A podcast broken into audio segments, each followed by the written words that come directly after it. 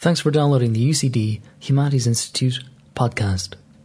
This podcast series features recordings of lectures, seminars, and events hosted by or associated with the University College Dublin Humanities Institute. For more information, go to ucd.ie forward slash humanities. In this episode, a recording from the Irish Memory Studies Network Distinguished Lecture Series on the theme of methodologies of memory. This series is generously funded by the UCD College of Arts and Celtic Studies and the Irish Research Council's New Foundation Scheme.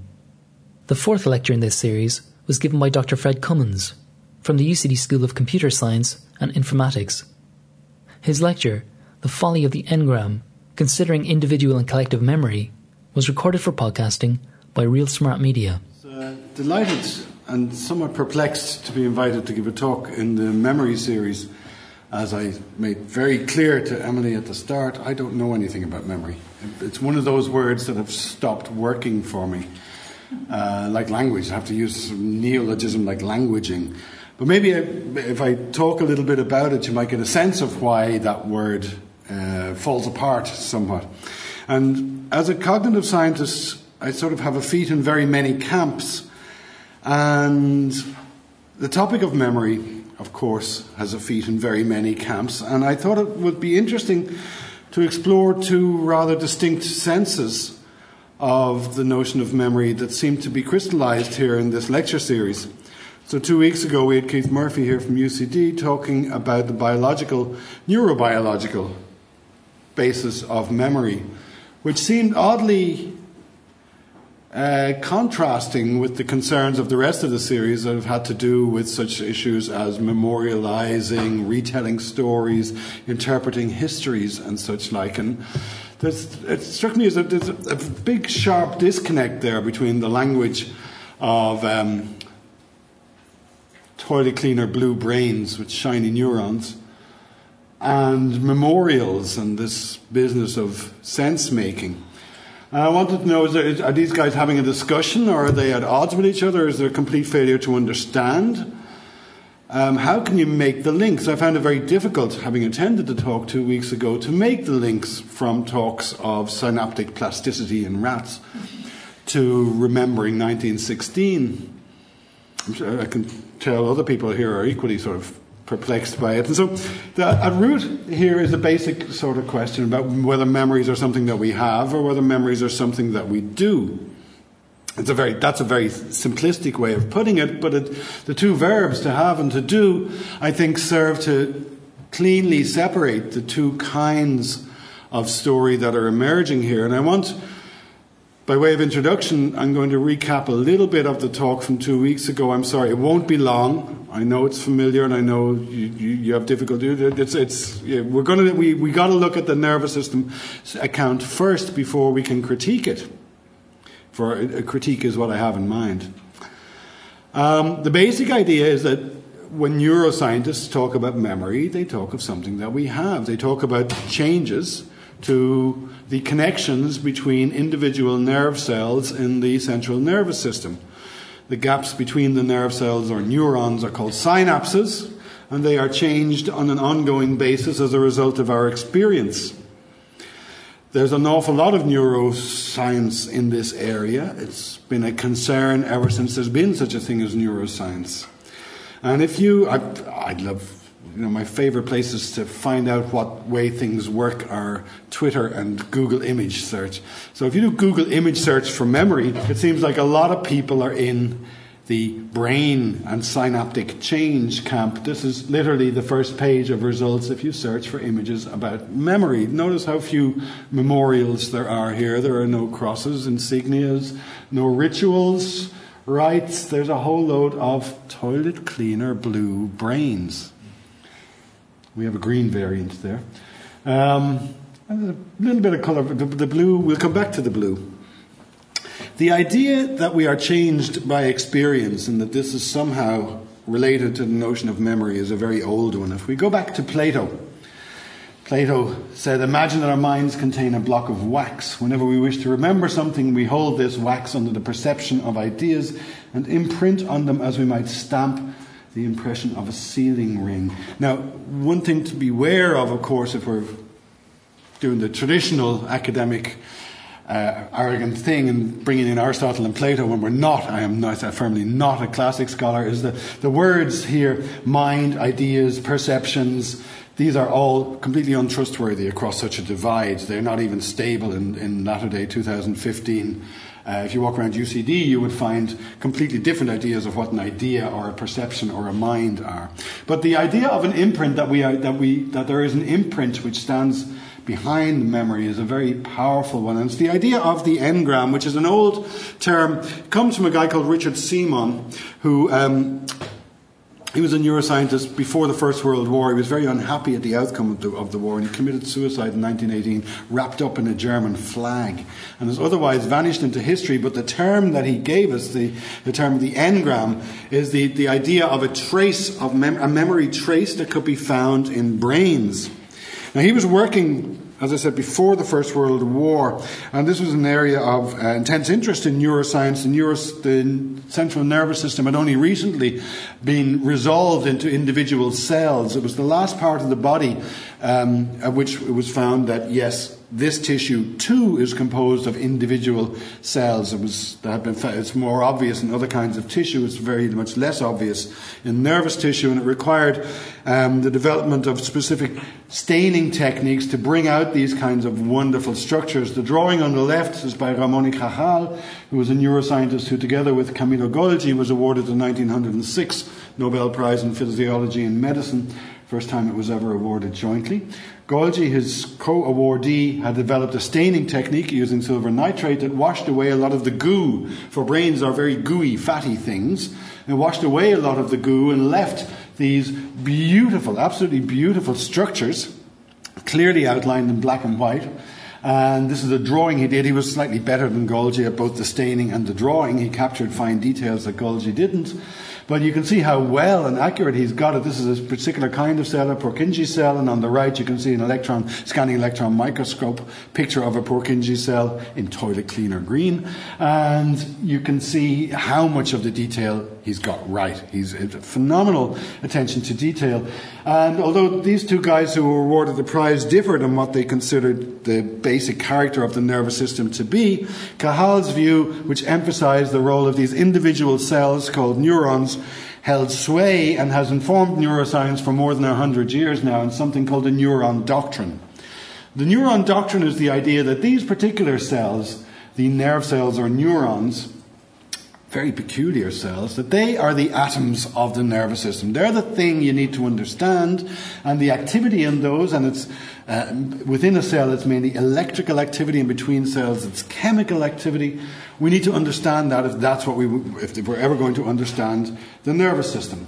This is a nerve cell, a neuron, and you can see it has a body and it has a bunch of tree-like inputs, as it were, dendrites.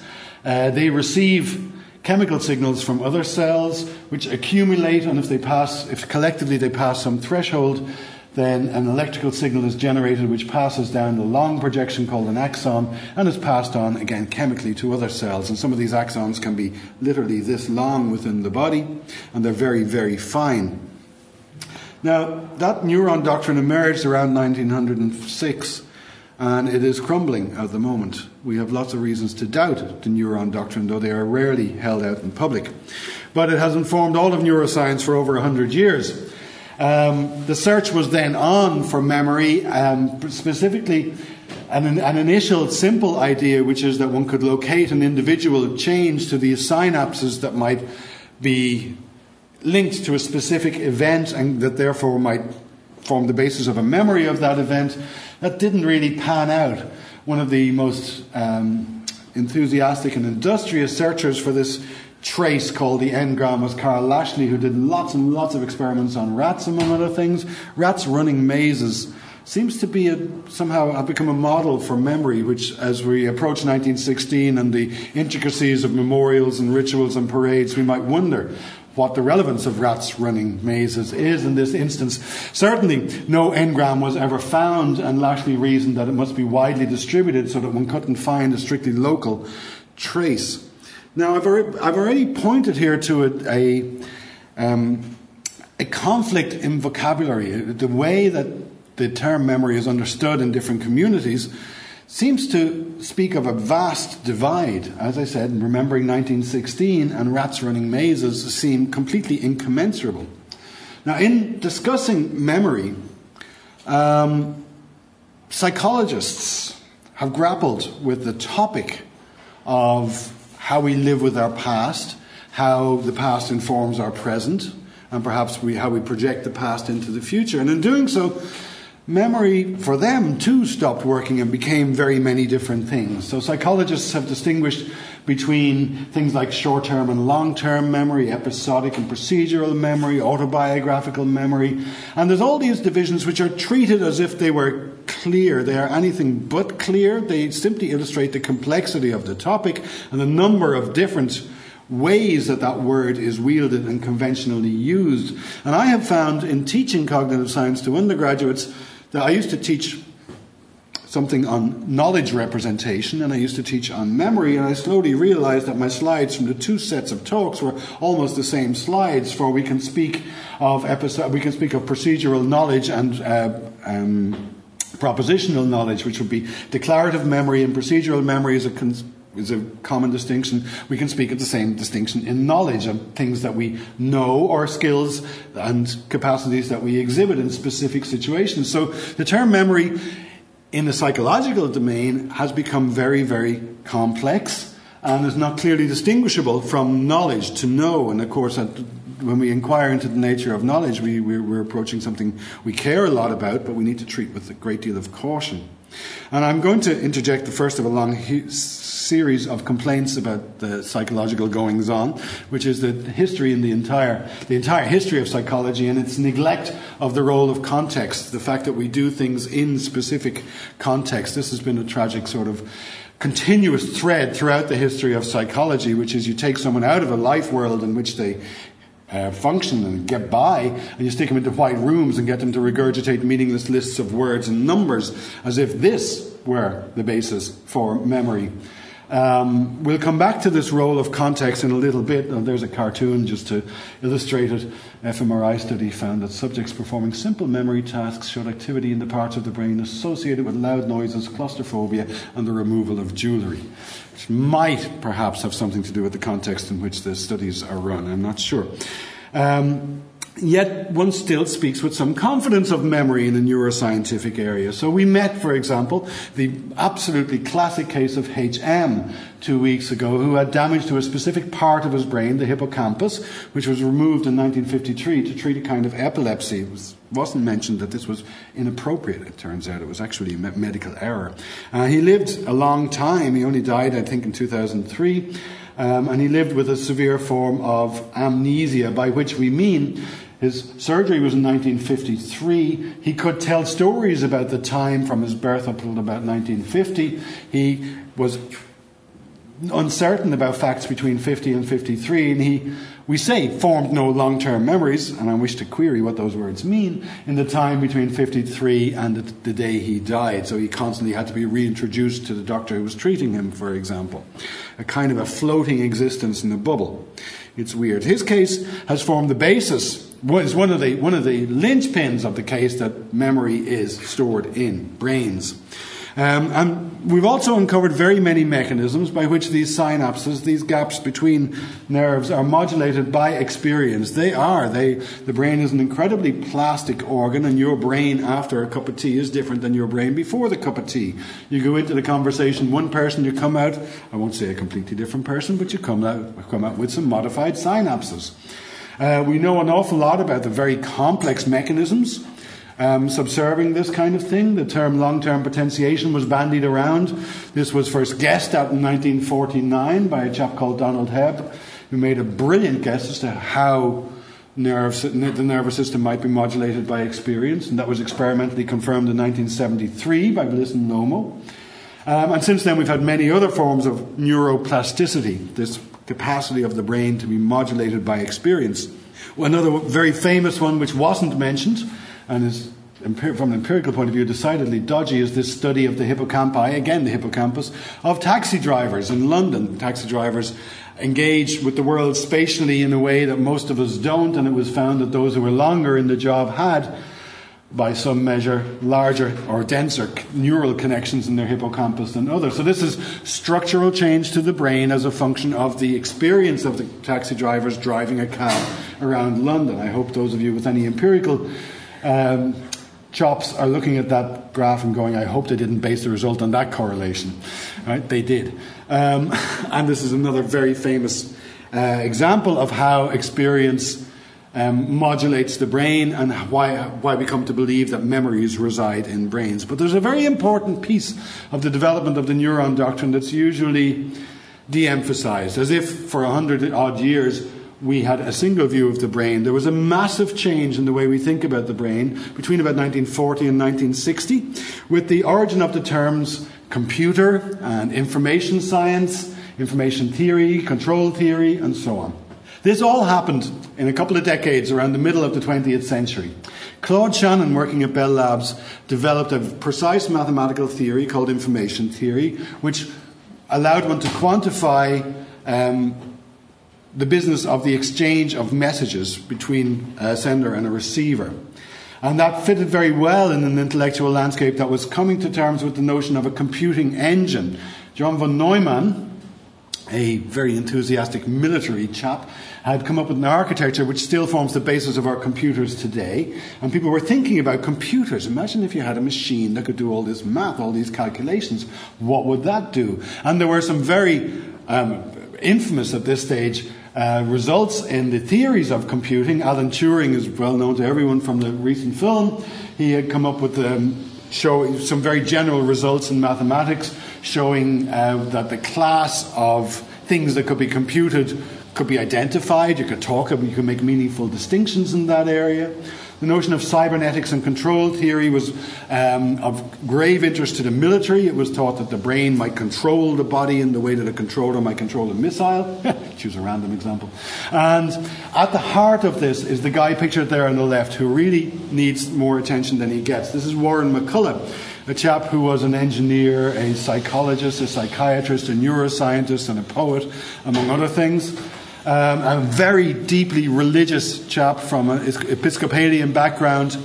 McCulloch was very interested in com- very interested in computing and the relationship which he postulated between computers and brains. It's largely to this guy that we have the view that we might think of the computer as of the brain as a computer. And he did so by making enormous simplifications. It's worth looking at those, though we won't do so today, in order to see how you can make that equivalence. For the brain is a lump of fatty meat, and computers at this stage were more of a mathematical idea. Now they live on our desktops, it's still not clear that it haven't turned out to look like lumps of fatty meat yet.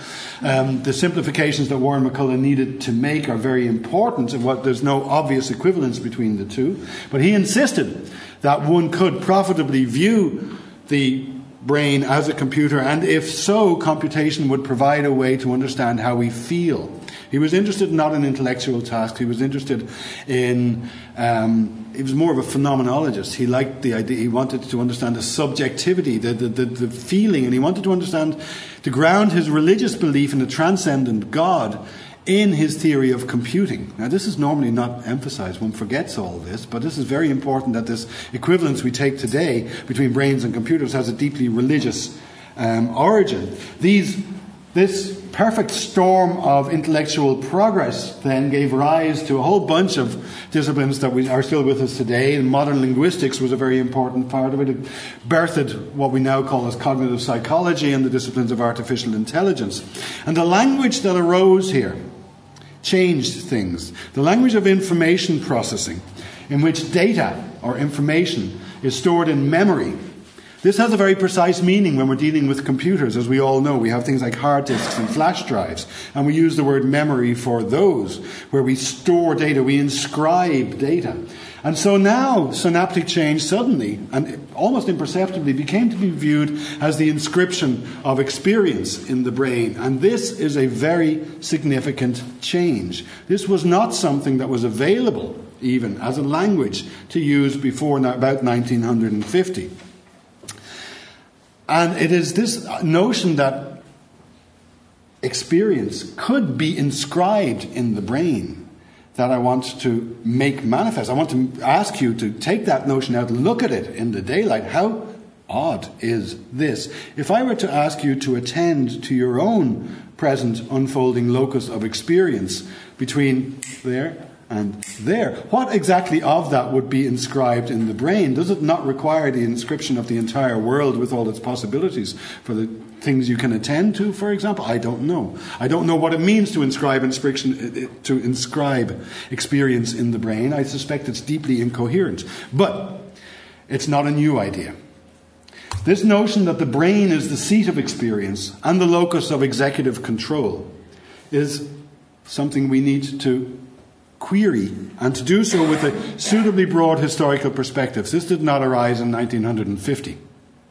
This has been going on for hundreds of years and is specific to our part of the world. It's specific to a particular cultural historical progress which we can trace back at least as far as the Renaissance, the Reformation, and the Enlightenment, as we see an increasing focus on the individual, the autonomy of the individual and the agency of the individual, and indeed the moral responsibility of the individual. These are, of course, deeply theological notions which have become developed, but they've found application way beyond the domain of religion, and we have founded our societies on them. Our notion of legal responsibility is built on a particular notion of agency, for example.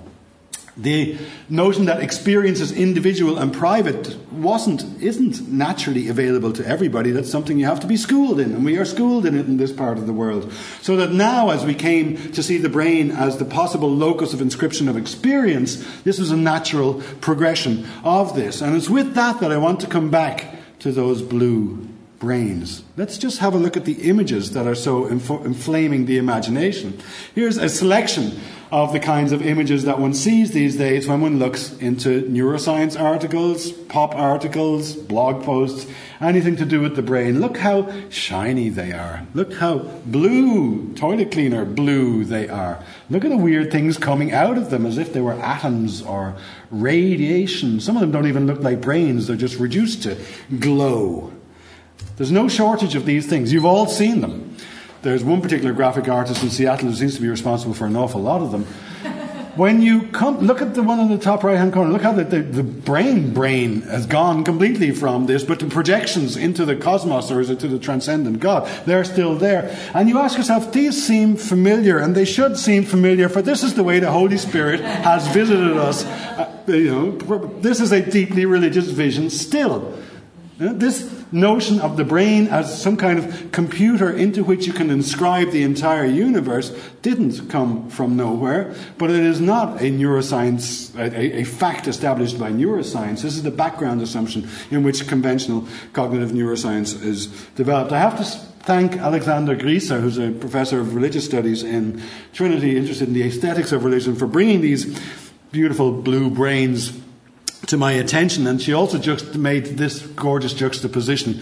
And with this, you can see on the left, you can see a rather extreme example of this kind of toilet cleaner blue aesthetic in which all the personality is wiped away. We've got essentially the person who's reduced to a center of subjectivity which projects outward includes all of science apparently. And the famous painting on the right, the Caspar David Friedrich painting, in which we are no longer looking at a world or at a person, we are looking with the person, we are almost looking through the eyes of the person. This is a painting which emphasizes the perspectival, subjective view of a single, of the subject. So we have this fetishization of the subject, and with the German romantic view, of course, we have a new kind of a religion. You're familiar with the term, I'm not religious, I'm just spiritual spiritual.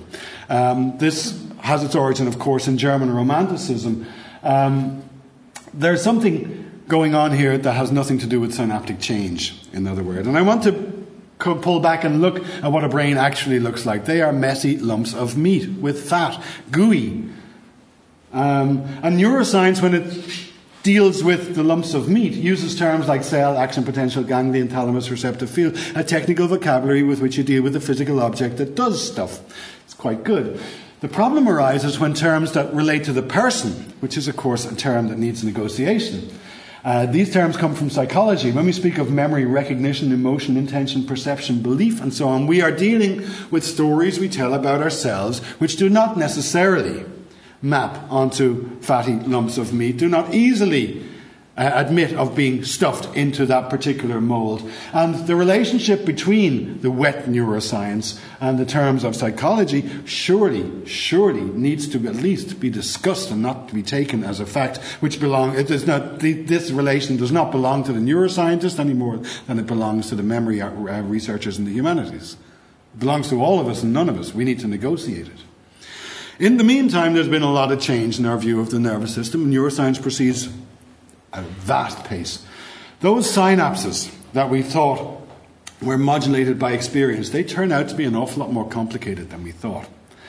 They are not simple uh, they can't be captured by the, in the simplistic way that these models, for example, from Warren McCulloch, came, which attributed a single number to the strength of the connection between two things. We now know that some of those cells that got washed away in that staining process, the astrocytes, the glia cells, the stuff that we thought was just insulation and scaffolding for the real business of neurons, that's doing some computing, if you like, as well. That's absolutely involved in all the dynamic activity of the brain, regulating so that a single synapse now becomes itself a little feedback controlled system um, of enormous complexity. So we can no longer view them in the same way as a possible locus of inscription. The nervous system itself has become uh, we've slowly become aware of the fact that the nervous system is always active, and this is some beautiful imaging. I mean, imaging has got really good. This is almost all the neurons in an active baby zebrafish, and you're seeing them changing in real time there. You're also in the top left hand side seeing some black and white grills that are going to move, and there is a massive change in the activity of these neurons in this zebrafish larva. Isn't that beautiful? But it's an endogenously active system. It's always doing something. It's pulsing. It's making sense of the world. It's doing things. It is not something on which you simply inscribe something. It's not the passive recipient. It doesn't respond to stimuli. It is a system that encounters a world and interacts with that world. And so, within the cognitive sciences, which is where I come from, the view of the brain as an information processor and the view of cognition as computation is no longer the only game in town.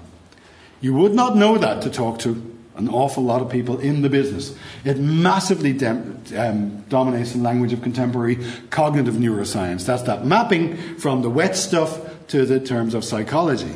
This is a a theatre of fanciful projection where everyone on both sides needs to be called out, called to, to account. You cannot simply lean on this view of information processing um, without challenge these days. The role of the body, the relationship between the brain and the body, has become very um, a focus of great attention. Many people will be aware.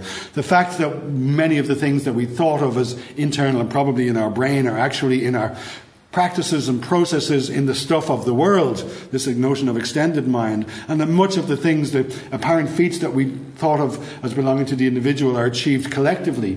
These notions, embodiment, extended mind, and distributed cognition, have radically changed the way that we view the role of the individual brain, but there's an awful lot more coming down the line. In neuroscience, the neuron doctrine, as I said, is crumbling for very many reasons. We found all kinds, it was a great first guess, but it's not going to stand up. Um, so if we don't ground, if we don't push the soul back into the brain, if you like, if we don't put all of human experience into the brain, we have to ask, well, what is it to be a sentient, experiencing being? There are important movements now, and I'm just gesturing to them here, and that, that we, we ground this in the notion of life rather than in the notion of a nervous system. The mind and life and enaction collectively refer to deeply different stories that we are now beginning to tell, and that likewise have claims on neuroscience, and so we need to negotiate this.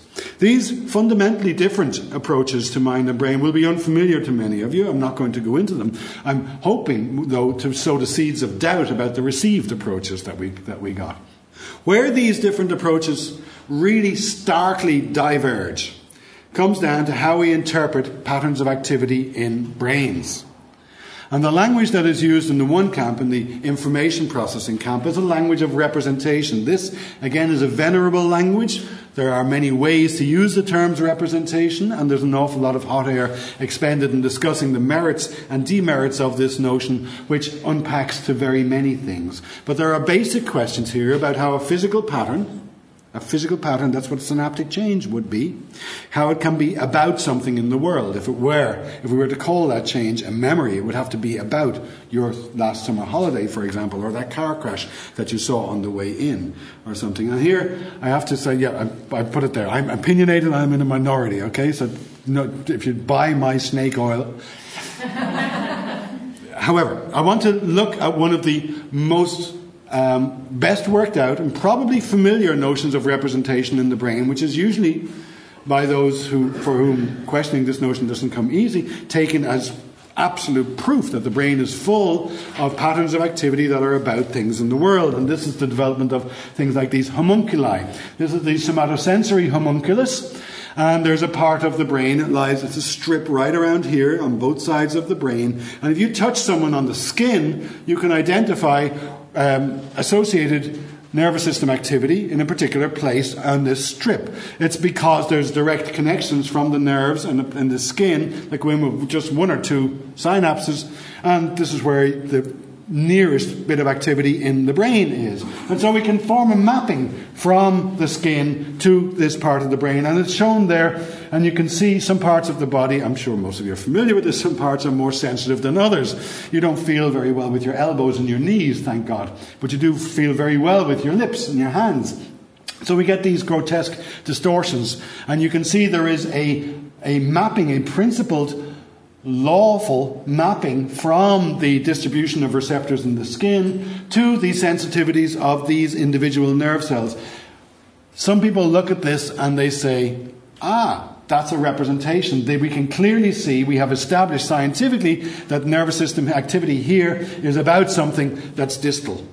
But actually, we can follow those threads, those individual nerve connections, and it takes us right back to Plato when we do so. For Plato spoke of an imprint, didn't he? He spoke of imprinting as if on, a, on some wax. Now, here are two imprints one of lips on glass, one of a hand in clay. These are unproblematically about past things. They're about past events. They no longer are the events. They are also not memories of the events. They bear traces of the events, and when interpreted, they allow us to construct stories about those events. But the events, alas, are gone. Now we're coming back to something that should be more familiar, I think, to memory researchers in the humanities, which is a notion, I got this from DJ Spooky, the notion of material memory. Perhaps some of you are familiar with the idea. This is not, as the neuroscientists would have it, the inscription of experience, but it's the integration of physical objects, physical traces, physical things, into processes of sense making. This is probably a more familiar ground now for people who for whom the word memory speaks of things like, oh, 1916 is coming up. Um, uh, what I want to see is if, how can we take this kind of language, can we use that to understand also what goes on in brains? For we are in brains dealing with physical changes as a result of experience. And there was a beautiful example of material memory and how these traces don't interpret themselves. That was spotted by a colleague of mine um, on the far side of the campus beside some bins. I can't resist this. I'm going to read that one out to you. This foundation stone was laid by President Dr. Hugh Brady, 16th of November 2010. And it says the same thing in Irish, and it's, it's been thrown out in the bin heap already. what was it of? I'm sorry, this is the least successful foundation stone in history. Obviously, this is not a memory, it's a trace which is designed to to help us to commemorate something, and we've lost the essential thread. I was in Bristol the week before last, and I came across this. There's a plaque there. Unfortunately, my camera was really crap. It was just a camera here. You can't see what is the commemoration of. Somebody important was around here in this building, but if you pull, I was just waiting for a bus. I thought I'd, I'd, share this with you. If you pull back, the building looks a little bit odd. Those windows don't look quite real, and if you walk around the corner, you can see this building is a fake building. It's a facade. It's a, it's this thick, but they preserved the front of it because the commemorative plaque was in there, right? And they built freely and in grotesque modern style. So I thought that was rather funny, and I thought that spoke very eloquently again of a material trace with which sense making is done. This, um, the, that facade is necessary in order to provide the necessary context to re follow those threads back to whatever it was that happened. So, memorials don't make sense of themselves. They are physical traces that we integrate into our practices of sense making. Now, there's a further uh, contributor to this fanciful notion that there is such a thing as an inscription of experience. And it comes from the very modern technologies of recording, sound recording and video recording. So both of these, of course, again arose around the, beginning of the 20th century. Um, but we have to remember they too do not capture experience. They are physical traces that allow us to reenact certain kinds of experience. And absent someone to interpret them, they are about precisely nothing. Um, hard to remember. Beyond material memory, and this is where there's a slight connection now with my own work, we have to acknowledge we have other means of stabilizing our stories. It's not just in things that we etch into stone, it's also in the rituals and rites that we create. What is it? Do this in memory of me, I think they say at Mass, isn't it? So, my own topic of study is collective speech when we speak together, and we do so uh, by and large at situations of great emotional intensity and situations that are accorded huge degree of significance. So we've integrated these practices of speaking together as a means of ensuring that people do things in the same way again and again and that experiences are reenacted. This is a notion of sense making that goes beyond the individual. It's collective sense making, and there's no principled distinction once we start talking about memory like this there's no principal distinction between the sense making activities of an individual and the sense making activities of a group. So, on this view, memory, it seems, is something that we do. Now, neuroscientists may not be happy with this, but I see no way around it. We retell stories, we reenact experiences, and in doing so, we lean on these physical traces, we lean on these activities, we lean on the practices of prayer, the rituals, the rites, we lean on these things to stabilize things so that again and again and again we can have related bunches of experience and we can enact certain ways of being. This approach to memory does not seem to me to be as infused with souls and problematic theological constructs. There's no need to appeal to shiny blue brains reaching out into the cosmos in order to do this. And I'm going to wrap up. There was a cognitive science has a history of attracting people with Nobel prizes, and of course, if you have a Nobel prize, people believe any old crap that comes out of your mouth. Francis Crick of Crick and Watson, who decoded DNA, then turned to the brain, and he came up with what he called his astonishing hypothesis. The hypothesis in question is that you, your joys and your sorrows, your memories and your ambitions your sense of personal identity and free will are, in fact, no more than the behavior of a vast assembly of nerve cells and their associated molecules. Why is this facile nonsense not challenged more often, more directly, and with a little more chutzpah? Okay, just because someone has a Nobel Prize does not mean that they have the high road to the truth. If we were to follow the onion, another great source of scientific truth, warns that the past is expanding at an alarming rate. Historians can make sense of that, of course, because the amount of activity around the past um, generates an awful lot more text, and in some sense, the past is expanding. And if you were to suggest, if we were discussing history instead of memory, and you were to suggest that history simply exists without argument, without negotiation, construction, revision, creation, narration, and interpretation, you would be laughed out of here, I presume. And there's not a historian in the world who believes that history is just there to be read. History is an activity. And that does not turn history into creative writing for all those who are afraid of the spectre of relativism. It does not suggest that the processes of negotiation, discussion, and interpretation are either redundant or unnecessary. And here's the crucial thing it does not situate history on either side of some specific subject object divide. That seems to underlie an awful lot of the problems here.